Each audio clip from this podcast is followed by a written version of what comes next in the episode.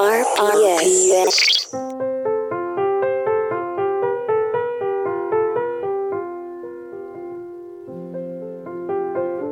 Welcome to the weekly review on R P S, the radio show where we discuss some of the hottest and relevant releases in pop culture.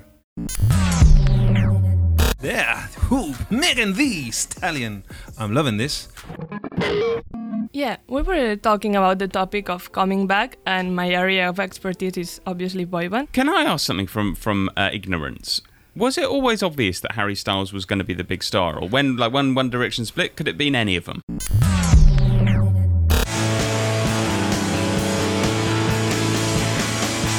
Oh yes, will we get to rock in a free world?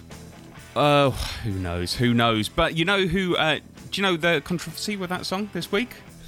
Donald Trump uh, used that song by uh, Neil Young at one of his rallies at Mount Rushmore, and uh, Neil Young was not happy about it at all. In fact, he had a very simple message for the president: this is not okay with me.